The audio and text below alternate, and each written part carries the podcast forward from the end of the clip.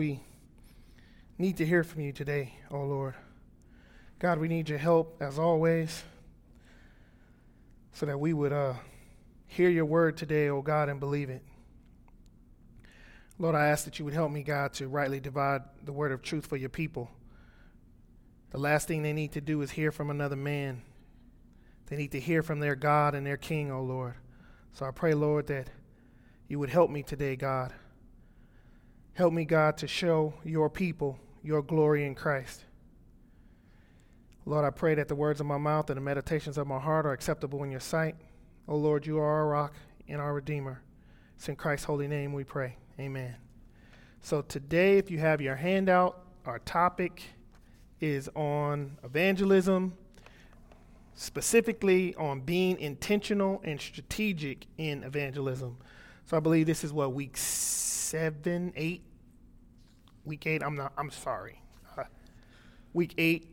I'm filling in for brother Doug, Deacon Doug, and so like I said, again, the topic is on being intentional and strategic in evangelism. So if you don't have a handout there on the seats over there. So 1 Timothy 1:15 says the saying is trustworthy and deserving of full acceptance that Jesus Christ came into the world to save sinners, of whom I am the foremost. So, this was the Lord Jesus Christ's main intention, and he carried it out to the very end. Not only was our Lord Jesus Christ intentional about saving his people, saving his church, but we could see in the book of Acts that his apostles were both also both intentional and strategic during their gospel ministries as well. If you have your Bibles, please turn them to Acts 17. So this this Bible study today, we're going to spend the first little part here showing an sanctified illustration of strategic and intentional evangelism, and then we'll get into the later part of this study to show some practical ways that we can go about doing these things. All right? So, Acts 17, we'll be reading verses 1 through 3. This is an excellent example of intentional and strategic evangelism for the glory of God. The Word of God says, Now, when they passed through Amphipolis in Apollonia, they came to Thessalonica where there was a synagogue of the Jews. And Paul went in, as was his custom, and on three Sabbath days he reasoned with them from the scriptures, explaining and proving that it was necessary for the Christ to suffer and to rise from the dead, and saying, This Jesus, whom I proclaim to you, is the Christ. So, just for a little bit of context, in, in the previous chapter, Acts 16, Paul and Silas were in Philippi. And if you know the story at all, you know that they weren't treated very hospitably by the people there. And they left that town. And they they left that town and they went to, the Bible says, they passed through Amphipolis in Apollonia. It literally means that they traveled through these two cities. Now, when we see that, what that means is, is that they intentionally decided to bypass two cities, right? Amphipolis and Apollonia, and then stop at Thessalonica. So we should ask the question why? Well, history tells us that Philippi, Amphipolis, and Apollonia, and the city of Thessalonica, they were all along this Roman highway named the Via Ignatia, right? This highway was built in somewhere around the second century, and it was an important route for trade and military operations throughout this entire region of the Empire of Rome. And history also tells us that Thessalonica is the capital of Macedonia, and it was the center for business and trade. The only other city in that area was that was even close to the size and, and influence of Thessalonica was Corinth and that this city, Thessalonica, was located on this very important trade route, and it was next to a very busy harbor with a lot of ships coming in and out to a lot of different places. So we can conclude, just from looking at this, that the decision to stop in Thessalonica was intentional, it was strategic, because the Apostle Paul and Silas understood that going to preach in Thessalonica would affect the broadest possible area and help to advance the gospel message more effectively. Okay? This is the same strategy that Paul used in Acts, or I'm sorry, in Corinth, in Acts 19. It says that, uh, that Luke says that Paul stayed in Corinth for two years, and the reason he decided to stay there was so that all the residents of Asia could hear the word of the Lord.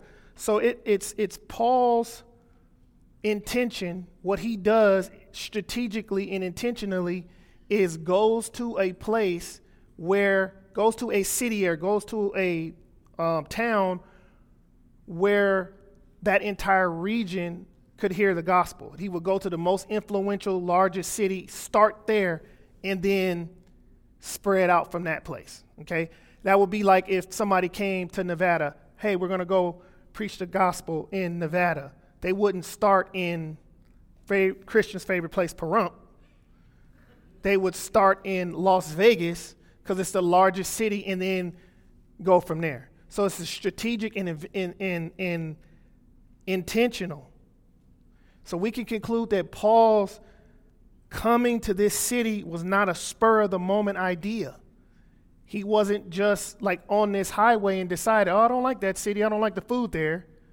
No, he, he intentionally went to the place that was going to affect the broadest possible, re- that was going to give him the bo- broadest possible reach. And so that he could be as effective as possible given his role as an apostle.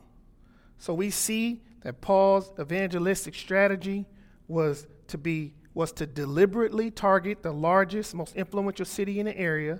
But if we look further at this passage, we'll also see something else that he did that was deliberate in verse 1.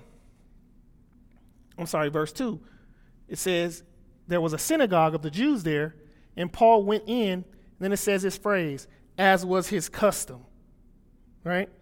Now, the idea that Luke is trying to convey here is, is that Paul made it a habit of going to the synagogue, right? So the Holman Standard Bible actually translates that phrase as usual. He went into the synagogue as usual. And in other words, this is what Paul always does. Right? He goes he goes into a city, he looks at an area, he looks at the map and he goes, "What's the biggest most what's the most strategic place that I can go to?" He goes to the city and he goes to the synagogue. You see that in Acts 13:5 in Salamis. You see that in Acts 13:14 in Antioch. At Acts 14, he does that same thing in Iconium. In Acts 17, he does it in Berea. In Acts 18, he does it at Corinth. And in Acts 18, 19, he does it at Ephesus. So, regardless of the circumstance that led him to that particular place, he made it a habit of first going to the synagogue and preaching the gospel. Okay? None of that's by chance. He's doing this intentionally and strategically. This act of going into the synagogue, the Bible says, was a, his custom. It was, it was a part of the fabric of his lifestyle. It was something that he did as a matter of routine. He did it intentionally, strategically, and deliberately. Paul had a detailed plan for how he was going to use his life to share the gospel. Okay? So the question for us is how can we be the same? How can we be the same? So the rest of this study, we'll be thinking through some practical ways to be strategic and intentional in our own lives. Amen? So that's what our goal is, is to have a strategic intentional plan. Yes, sir. Sure. The only point that I'm trying to make is, is that Paul didn't do this, it wasn't by accident. It wasn't, it wasn't happen chance, it wasn't coincidence, it wasn't, he wasn't flying by the seat of his, his pants. He actually had a plan, a detailed plan for how he was going to strategically and deliberately spread the gospel. Okay? So, yes, you're right, brother. It is God's plan ultimately, but he was following it. Right? So, if you're looking at your handouts, right, and, you're looking at the uh, Roman numerals, what we're trying to put forward here today is, is that the idea that we can be both intentional and just strategic. Intentional and strategic in our evangelism by doing three things by identifying barriers in our lives, right? Identifying those barriers and removing them. That's one way. The second way, Roman numeral number two, is by building bridges from everyday life to eternal conversations. And the third way is by being intentional and strategic with your own life. Those are the three ways to live strategically for the sake of the gospel. Those are the three ways that we can be intentional and strategic. Now, this word strategy, it's a big buzzword. You hear people using it all the time. I don't want to uh, misuse this word, okay? I want to clarify what I mean when I say being strategic. All I mean is, is that you have a plan. Okay? You just you have some kind of plan in place for how you're going to do this. How you're going to share the gospel with your neighbors, your loved ones, your coworkers, et cetera, et cetera, et cetera. That's all I mean by strategic, okay? So, Roman numeral number one is be intentional in evangelism, right? I'm sorry, is identify barriers to evangelism and remove them from your life. Identify barriers to evangelism and remove them from your life. Now, it's normal for us as everyday, middle class, normal Americans to have busy seasons and slow seasons in our lives where we got all kind of different activities and things like that going on. And one reason that um, we have busy seasons could be work, could be some illnesses, our kids could get sick, and just whatever, just life in general is happening, right? And so sometimes what that does for us is if we're not intentional about doing evangelism, it won't happen. Because life will just get busy, and you may have every intention of doing the right thing, but then you never actually do it, and the reason is because you didn't plan it. You didn't like literally write it in your schedule. That makes sense to you? I'm pretty sure everybody in this room is guilty of that. You had every, oh, brother, sister, I'm going to pray for you. And you really meant it. And then you got busy and you might, you just forgot and time got away from you and what you promised to do didn't happen. Right? That's why it's very important. Evangelism is one of those things. What I'm saying is, is if we don't plan these things, then they most often than not, even with the right intention, they don't happen. Okay? So we need to try to look for these barriers in our lives and try to figure out some ways that we can minimize those things, right? So here are three questions we need to look at and probe ourselves to see how we or reasons why we might not be sharing the gospel, right? So the first question is is are you motivated? Are you motivated to share the gospel? Do you desire to do what Jesus commanded us to do in the Great Commission? So, believe it or not, when it comes to evangelism, one of the most important factors is not how well you know the gospel. One of the most important factors is are you motivated to share it? Okay? And this is not about whether or not you're introvert or extrovert or you're gifted to, to, to do evangelism and all. No, no, no. Are you motivated to share the gospel with your non Christian friends? That is ultimately one of the most important things in evangelism is having the right desire to do it. Hold your question for one second, okay? So, desire and motivation are so important because desire and motivation they don't they not only determine if you will share the gospel but they also determine how you will share the gospel that make sense to you If I don't desire to share the gospel, I'm not going to. Right? It doesn't matter if you had, you can pray for all the opportunities in the world to share the gospel, but if you don't have the desire to do it, you're not going to. Right? You could be equipped to share the gospel, but if you don't have the desire to share the gospel, you're not going to. The Lord commanded you to share the gospel, but if you do not have the desire and the motivation to share the gospel, you're not going to. I had two questions. You're first.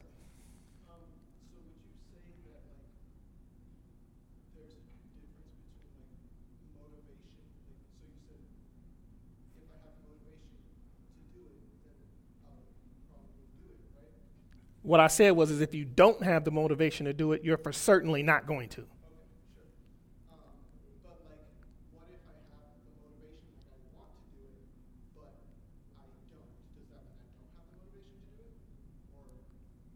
I don't know.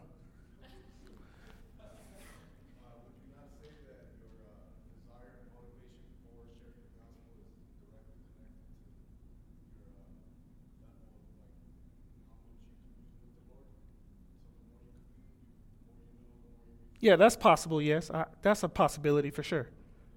Yeah. Sure.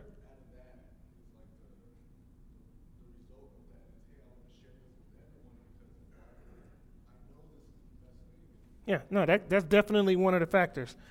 Right. Like I said, I, I don't, I try not to impugn people's motives. Right? I can't peer into your heart. I don't know what's going into your heart. Okay. I try to, I try to be as gracious as possible and assume the best of you. Okay. But if you don't, if you if you don't have the desire to do this, you're you're probably not going to. Right. You're probably just not going to do it. So the book of Jonah is a perfect illustration of this, right? Jonah is fully equipped to evangelize the people of Nineveh. The Lord commissioned him to go. The Lord himself came to Jonah and said, Go to Nineveh. The Lord gave Jonah the words to speak when he got to Nineveh. So the Lord showed him what to say, the Lord showed him where to go, and the Lord Himself commissioned him, and Jonah didn't go. Why didn't Jonah go? Because he didn't desire to see those people saved. If you remember at the, at the, in the third chapter, Jonah said, That's why I didn't want to come here. Because I knew, Lord, you was gracious and you was going to save these people. That's why I didn't want to come in the first place. Right? That's what he said. So what he did to, he was he revealed his motive. So when you go back to the beginning of the story, ah, that's why he went to Tarshish instead of Nineveh, because he didn't have a desire to see these Ninevites saved. That's why he didn't go. So he was equipped, he was commissioned, he knew what he was supposed to say, he had direction, he had everything he needed, fully equipped, but he didn't go because he wasn't motivated. He didn't have the desire. That's my point. Okay? Do are you motivated? Family, we are a part of a church, and we desperately, here at First Baptist, what we do is we try as much as we can to equip the members of this church to preach the gospel. Amen?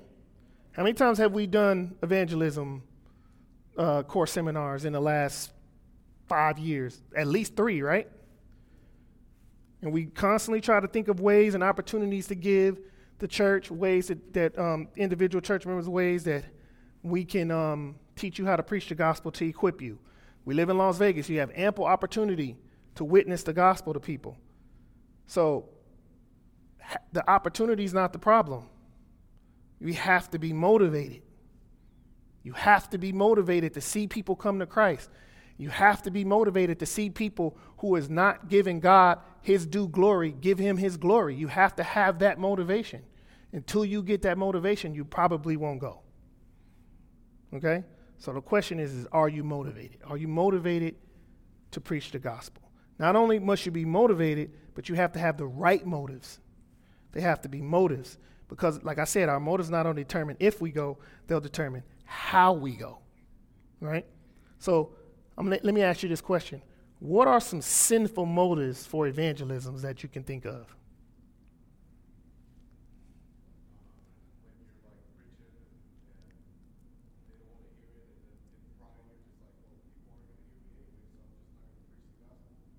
So the question is, what are some sinful motives for doing evangelism?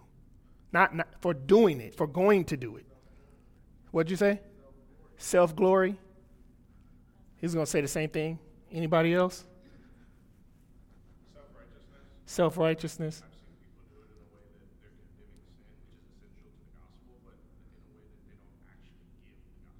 Okay. All right. They hate sin more than they want to see people come to Christ. Okay. I'm sorry. Attention. Attention. Yeah. That's that's that's one. Some people are sad to say, some people are just contentious. That is a that's a real thing. There are just some people who like the fight. They love the fight. You know what I mean? There are people like that. Yeah, okay. So, yes, ma'am. That's right. That's right. I did what I was supposed to do. Jesus loves me now. Yes. Amen. Those are all sinful motives, right? Those are all sinful motives. But I'm gonna, let me give you three good motives, three good reasons why you should be preaching the gospel. Obedience. It's a command. Luke 6 46 says, Why do you call me Lord, Lord, and do not do what I say? Right? How do we know that you love the Lord? You do what he says. He's very clear. All authority under heaven and earth has been given to me. Go therefore and preach the gospel. Okay? It is a command. Family, God loves us. He's patient with us, but he calls us to deny ourselves. He calls us to deny ourselves and to follow him. And part of following him is sharing the gospel. So, this is part of the Great Commission. The right motive, number one, should be to evangelize out of obedience to God. Do what He tells you to do because you love Him. Right? Second is, is people are lost. Second motivation that you should, reason that you should, the second right motivation that you should have for witnessing is because people are lost. People are lost. If you don't make evangelism a priority and take it seriously, you're telling the world that you don't care if they go to hell. Do you understand that? That's what you're telling them. If you meet a person and you see them day after day after day, and they're telling you, and you know that they don't trust Christ, and you believe in your mind, you believe the gospel in your mind, and you can sit there and watch that person and you know that person's going to hell. And you have the only way that can prevent them from doing that right? And you intentionally and deliberately withhold it from them. You don't love that person. You don't. If you do not take this seriously, then you just you don't believe what the word of God says. The only way lost people can be saved is by hearing the gospel and turning to Christ in repentance and faith. That means that they have to know it, they have to hear it, and believe it. That's the only way they can be saved. You know? How do I know you're a basketball player? Because you play basketball. Right?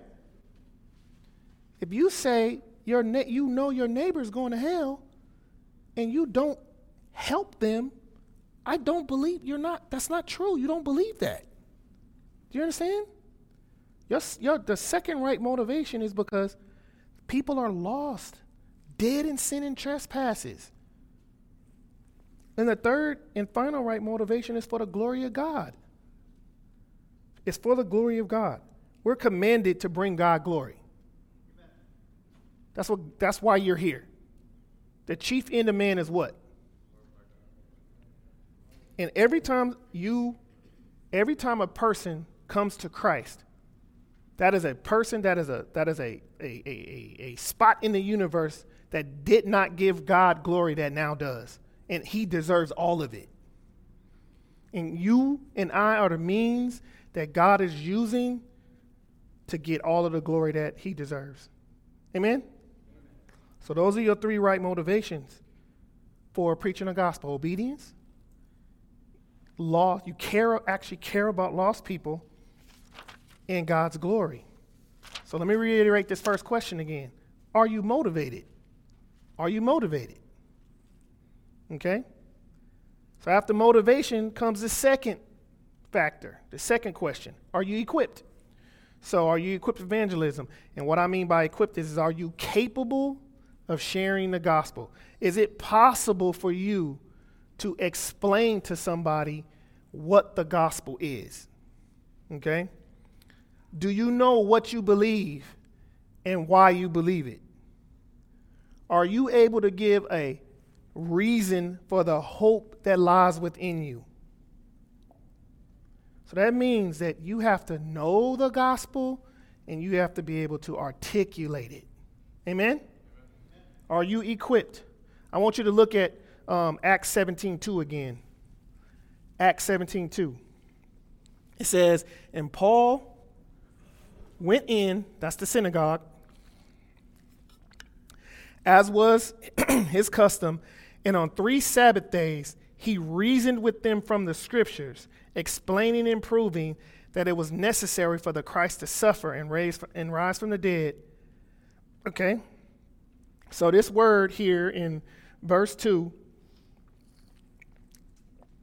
that says he reasoned, it's one of those English words where um, it's one of those, it's, a, it's one of those, uh, so it's, it's translated reasoned in, in the ESV, but it's one of those things where when you translate something, it doesn't give the full expression of what the writer is trying to say because just of the language barrier. Okay? So this, this word reasoned is, tr- is similar to our English word dialogue. Okay? And the same word is used all the way throughout the book of Acts. You see it in Acts 18 19, but in Acts 18 19, it's translated engaged in discussion. In Acts 19 8, it's talking about conducting a discussion. And in other passages in Acts, Luke uses the same word to say he was speaking with somebody, he was speaking, or he was speaking about something, or he was, and sometimes it's even used when he's disputing, arguing back and forth. But in every single context, when he uses this word, it always involves speaking. Words with your mouth. Okay? We have to actually talk to people about Jesus. Okay? So here's here's one of the things. When we say the good news of the gospel, what we're actually saying is, is that this is an announcement of what God did in human history to save sinners. You have to actually tell people what he did. Amen? So there's this idea that, that's going around, that has been going around for a long time, that you could just love people to Jesus. It's not, no. That's not biblical. That's not evangelism. Listen, it is absolutely critical that people hear the gospel and respond in repentance and faith. And you have to love your neighbor. You have to do both. You have to do both. Okay, so I had a friend in my neighborhood when we was growing up. Everybody hated him because he always tried to get everybody to fight each other. Okay? And sometimes that's what we do as Christians. We pit two ideas against one another when you're not supposed to. You're not supposed to determine what's more important, preaching the gospel and love your neighbor. That's not what you're supposed to do. You're supposed to do both of them. I say this all the time. My boys got to clean their room and respect their mother. They don't get to say, oh, I can't clean my room because I got to respect my mom. No, no, no. You got to do both of those at the same time. Right? Yes, ma'am. I'm going to talk about that.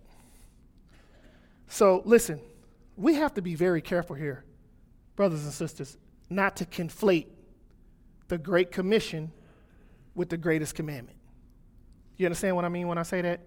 We got to be careful not to push those two things together or make them fight against one each other. Made them fight against one each other. We're responsible to do both of those. We talked about this in our D group on Friday. Okay? Human beings, right? What makes you and I human is, is that we're body and spirit. We're co-joined bodies and spirit, right? So when you meet a person's physical need, you're loving that person. When you meet a person's spiritual need, you're loving that person. And to neglect either is sinful. Amen? So, if there's ever an idea in your head that you start playing around with where you start thinking, you start trying to elevate one above the other, you need to repent.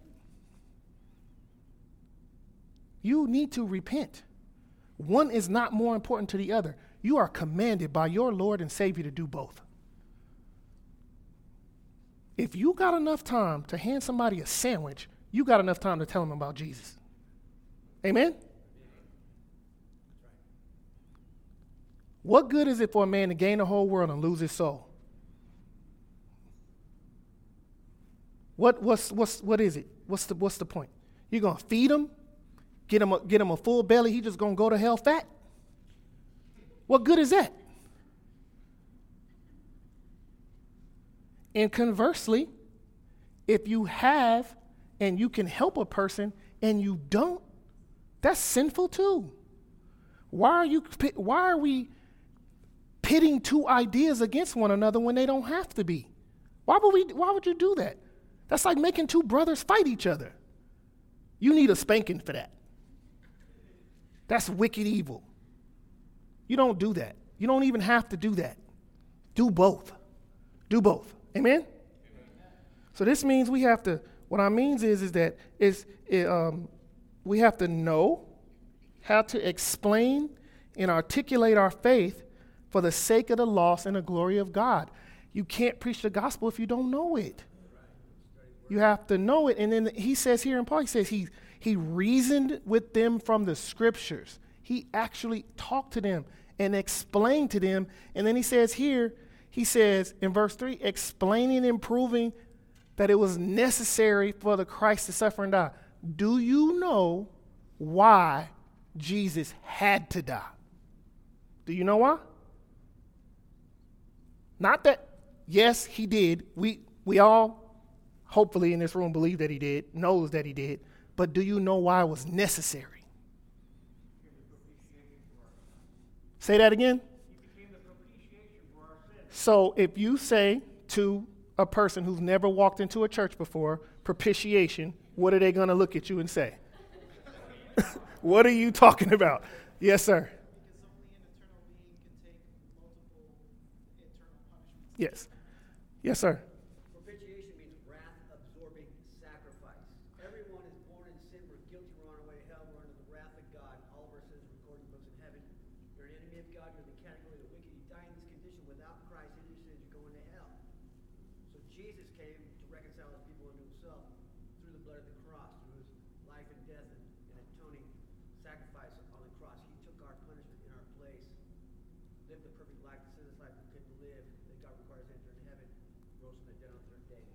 Thank you, brother. All those answers are right. Here's the point. Here's the point that I'm trying to make. Okay? You have to interpret Christianese. Do you understand? Like my I wasn't trying to make fun of Christian, even though I take a lot of pride in making fun of Christian. But the point is, is that propitiation is a good biblical word. Amen. Hallelujah. We're saved because of it. But you got to be able to explain to people what that means. You got to be able to explain to people not just that Jesus died, but why he had to. You can't not, listen, you don't have salvation if you don't have a crucified Savior. But you got to explain why. That's why it's really good for you to get around like some like some little kids, four or five year olds, because they're gonna keep asking you why. Why? Why? Why? And if you start, oh, because we need propitiation. What's that? Right? And you got to be able to explain yourself. You got to be able to give this hope that that's what I mean when I say that you have to be equipped and you have to actually talk to people. Right?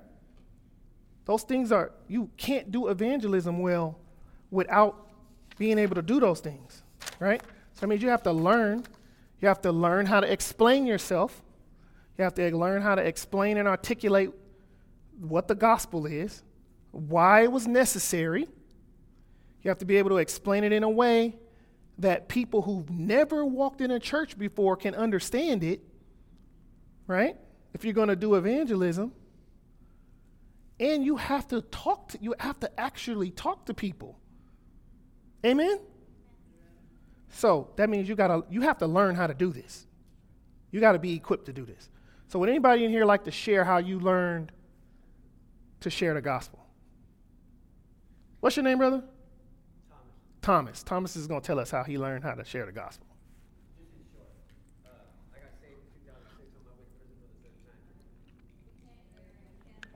hold on a second. Hold on, hold on, hold on.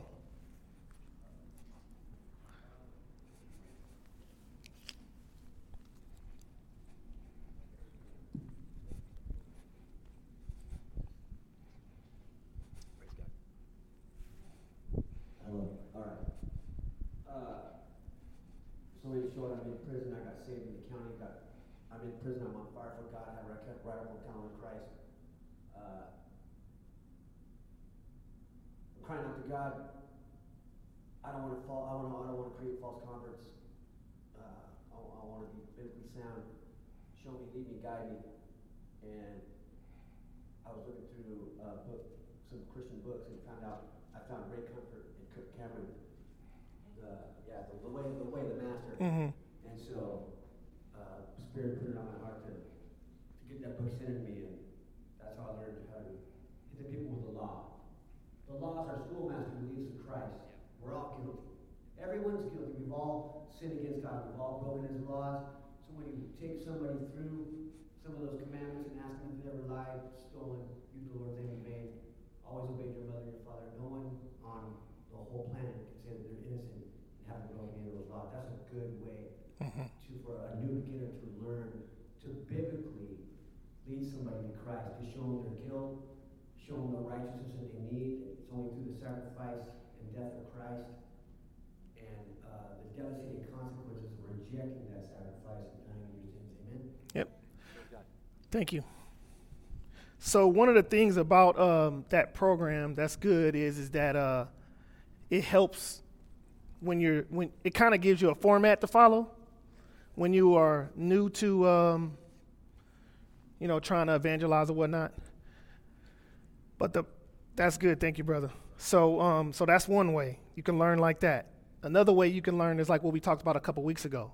Get discipled by somebody who does evangelism. You know what I mean?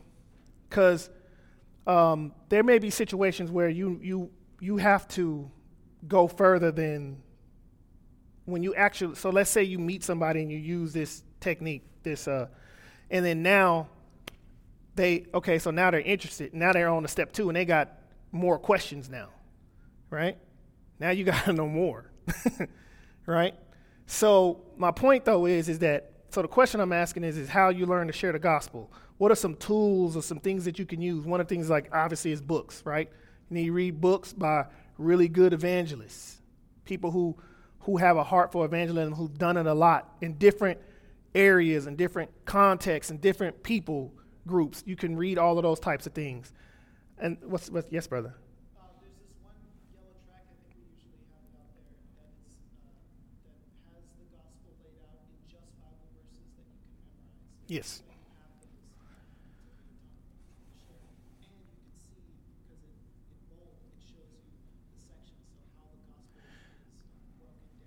Okay, so he said there's, Bi- there's Bible tracks, a specific Bible track that shows you how the gospel is, like a, a very specific way to share the gospel. Yes, sir.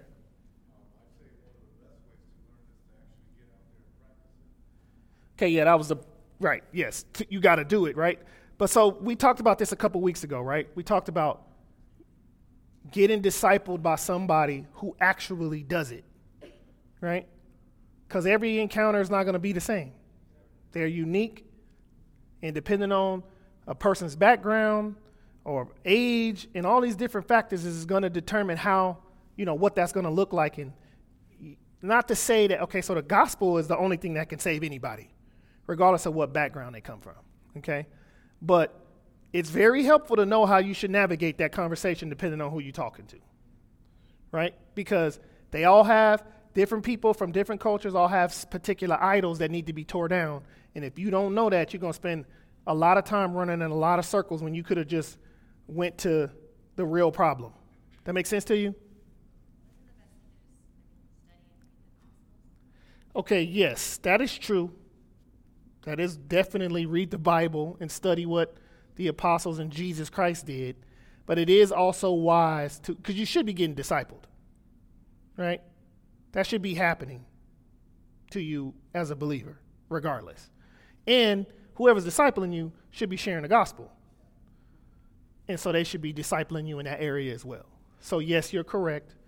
But also, I think it's wise for us because the so the Bible tells us everything we need to know about faith and practice. The Bible doesn't tell us everything we should do every Tuesday at 9 a.m.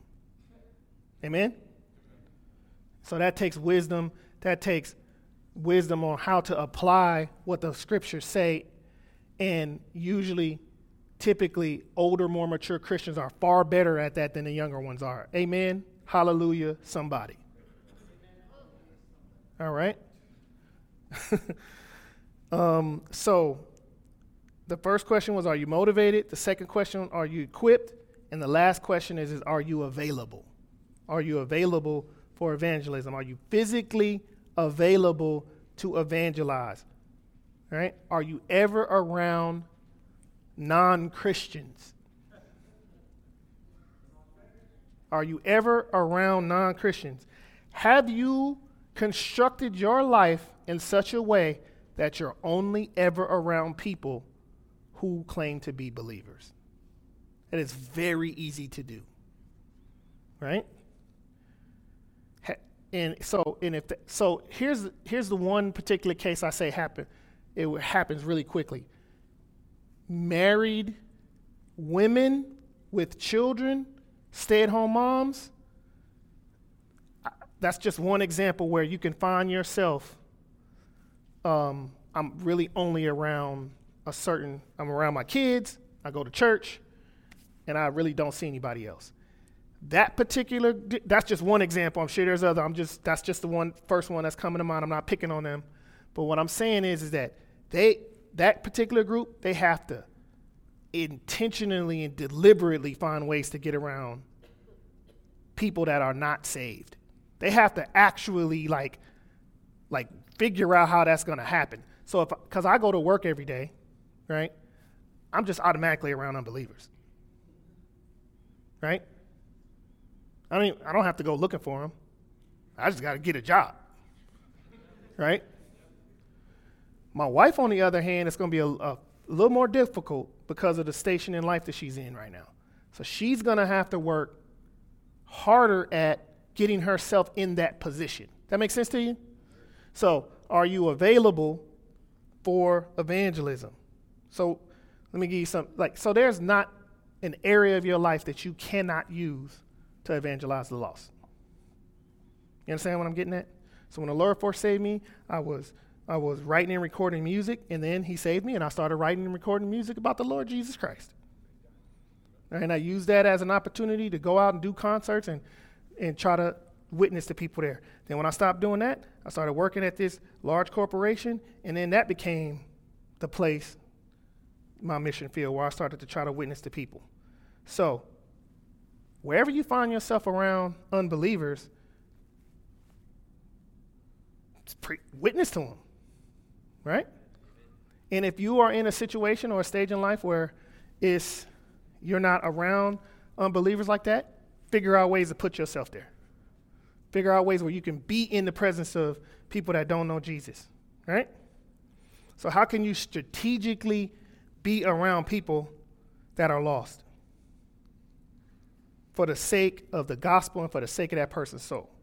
Right? So, Roman numeral number two, right?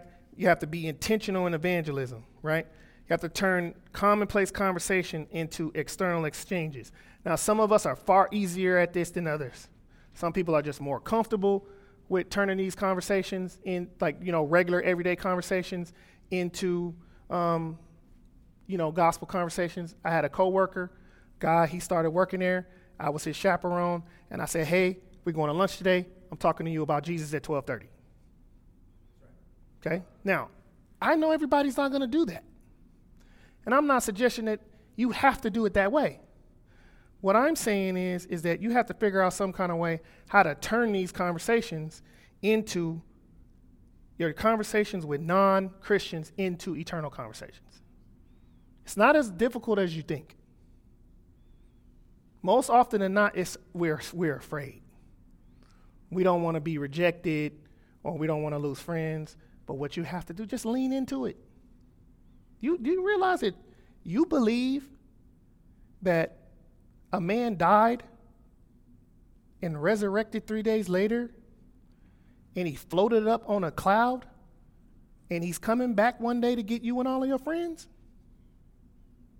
You know that sounds crazy to people that don't believe the gospel, right?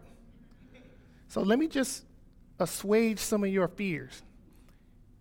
People think you're crazy. Right? They already think that. Right? So just lean into it. Just lean into it. Yes, sir. That's why it's so strict. It's very, very important. You get in the Word, study the Word, memorize the Word. Because when, listen, when you know the Scriptures, when you've got the Scriptures, the necessary Scriptures to tell somebody about Jesus, that He's the way, the truth, and the life, you must be born again, etc., etc. When you have a handful of Scriptures on your heart, written in your heart, you can spit it out anytime in conversation when, when, when it's necessary. That gives you the confidence. That gives you boldness. That gives you the boldness, and you're going to overcome that fear, and you'll be bold for Christ. That's study the scriptures, uh, brothers and sisters. Study the scriptures, memorize the scriptures. Amen. So one of the things you can do, if you look on the back of your hand, I'm running out of time. I kind of got stuck in one spot. Um, those are some questions that might help you to kind of spark some ideas if you have some issues like jumping from you know regular conversations to eternal ones. You know, obviously it's easier. So some people say, um, you know, it's hard talking to complete strangers. Some people say that. I've heard people say like, if they, you know, just walking up to somebody on the street and just talking to them about the God. I don't have that problem because I'm never seen I probably never see this person again, right? You know what I mean? For me, I have the exact opposite. So, if, like, if I'm in a taxi cab or I don't, do they use taxi cabs anymore? Uber, whatever. Um, on the way to the airport or something, and I'm with somebody, and I know I may not ever see this person again. I mean, I'm okay with making a fool out of myself. For me, it's actually harder for people that I'm gonna see on a regular basis, like my family. I, I, I suspect that it's a lot harder witnessing to your unsafe family members that you see on a regular basis than than than, than most people. Eh, Would that be would that be true? So you yes, ma'am. Sure, sure. So the point that I'm trying to make here is is that so there's no you, there's no Bible verse that's going to tell you exactly what you should say in these encounters. That's why it's very important for you to know your Bible well, right? To know your Bible well and to remember what's the aim? The salvation of the lost and the glory of God, right? That's your aim. That's your main aim. So there's a couple. Of, I'm gonna give you so just a couple of different. I'm running out of time. I'm so sorry. Um, a couple of different ways that you can do these things. Um, if we're talking about like short, really quick um, opportunities where you know you might see somebody like in a grocery store or you know on a bus or something. I don't know. Give them a track. Give them a track that like if you don't have more than 20 30 seconds just give them a track i know people who are saved right now because they read a track that somebody laid down somewhere okay don't discount that the lord could use all kind of things to save people yes ma'am Tracks are really easy to put in tip jars too. That's right. And okay let me give you some advice though. Don't leave somebody uh, a zero tip in a track okay? Don't do that. Okay? Fyi all right? Listen. So just those are just a couple examples for when you got really short, quick encounters. For people that you, so then now there's people that you may see on a regular basis over and over again, but you don't know them personally. Like, for example, if you go to a grocery store and you see the same butcher over and over and over and over and over again, find out his name. Find out his name. Ask him about their weekend. What'd you do this weekend? Oh, I went to church this weekend. Boom, there you go. See, so it's not as difficult to turn these conversations into gospel conversations as we seem to think. You just got to jump in. One of the one of the things that I found that's really helpful, like with my coworkers, is when you see them. First, first you got to pay attention. You got to care about them, right? Pay attention, and when you see them, just like distraught or something, just ask them if you could pray for them, right? Christian, you talk to a lot of atheists, right? Yeah. Have you ever had an atheist tell you, don't pray for me? No. Did you hear that? I'm, I'm willing, I'm almost certain that if you ask any one of your unbelieving coworkers when they are having some problems, can I pray for you? They're going to tell you yes. Most people are not going to tell you, don't pray for me. Okay? Just ask them, pay attention to them, ask them. And that's a big thing, too, to be observant because I like, I, I, say, if, I, if you would allow me, I say it like this, right? M- most people's problems, or most people's biggest problem, is that they don't believe their issue is with God. Most people don't believe that their biggest issue is with God. Most people believe that their biggest issue is something else. All the feminists think that their biggest issue is patriarchy, right?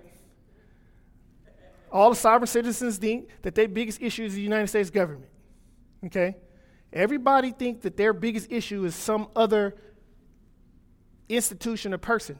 And their big, your biggest issue, if you're outside of Christ, is that you have to deal with the holy, eternal God of the universe.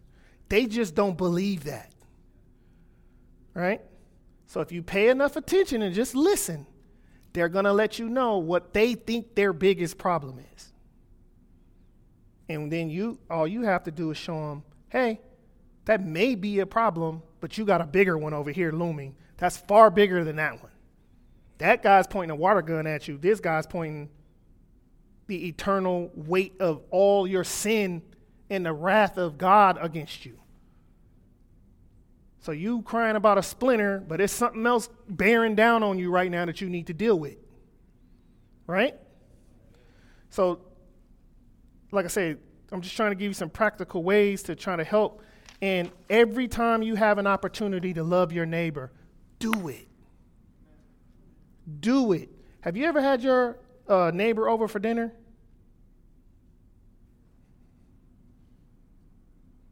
Have you? Had your neighbors over for dinner? Yes, ma'am. You should know all of your neighbors. You should know all of your neighbors. You should have prayed for all of your neighbors. Right? I'm just as guilty as anybody, right? It's very possible for us to get in our cars, go in our garage, leave, go to work, come back, let the garage door up and go back in and not know who lives two doors down from you. Okay? That should not be. There was a time when it wasn't like that. But now it's not like that. It's possible now for us to live in neighborhoods and not know any of the people that live around us. We, of all people, shouldn't be like that. Right? Every time you get an opportunity to love on your neighbor, love on your neighbor and talk to them about the Lord. Amen? So those are just some way. And then the last thing, because I'm running out of time, is, is that prepare. Prepare. Practice speaking to people about the gospel. Ha- recite it in your mind if you have to. Get a present. If you just figuring this out, like learn in your mind what I'm going to say when I get an opportunity to preach the gospel about to somebody. That when I very first started doing this, I like people are going to try to throw red herrings at you and try to get you off off course, right? And I always say the same thing to them Hey, I'm not that smart. I can't talk about two things at one time. Just let me talk for like three minutes straight. And just tell them about Christ, right? And when they start going on and on about what the Bible doesn't say and they don't believe this and they don't, just keep, I know, I know, I know you don't believe it. I know you don't believe it. And just keep telling them. Because what the Bible says, the gospel is the power of God unto salvation. Not our apologetics. Do you need apologetics? Yes. If you can't refute somebody's argument, the gospel can still save them. Amen? So, first things first, learn to articulate the gospel and just practice. Just practice. Get with one of these other brothers in here and have them just try to just do some role playing. That's always helpful, right? And then be strategic and be intentional. Find a place where you can go and you can witness to people. If you're not around, go at make a decision. Every Thursday, I'm going to the Starbucks and I'm going to preach the gospel to the first person I see. Just be intentional. Make a plan and just write it down in a calendar and do it. And then lastly, we need to pray. Pray for God to give us true compassion for the lost, that you're truly motivated to have true compassion for the lost. Pray that God give you boldness to speak about Christ as much as possible, and pray that God gives you wisdom on what to say. Amen? So let's go to the Lord and ask Him to help us. Lord God, we thank you for another opportunity to hear from your word today, oh God. Lord, you are good and kind and merciful to us, God. Help us, Lord, to believe that there are very many people who are lost and on their way to stand before you and, and they will be judged, God, and they will have to deal with you according to their sins. And Lord, you will not let the guilty go unpunished. But Lord, you have provided a way for us to be saved through your Son, Christ. Help us, God, to believe that you can actually save people, God, through the message of the gospel. Help us, God, to be faithful to your word. It's in Christ's holy name we pray. Amen.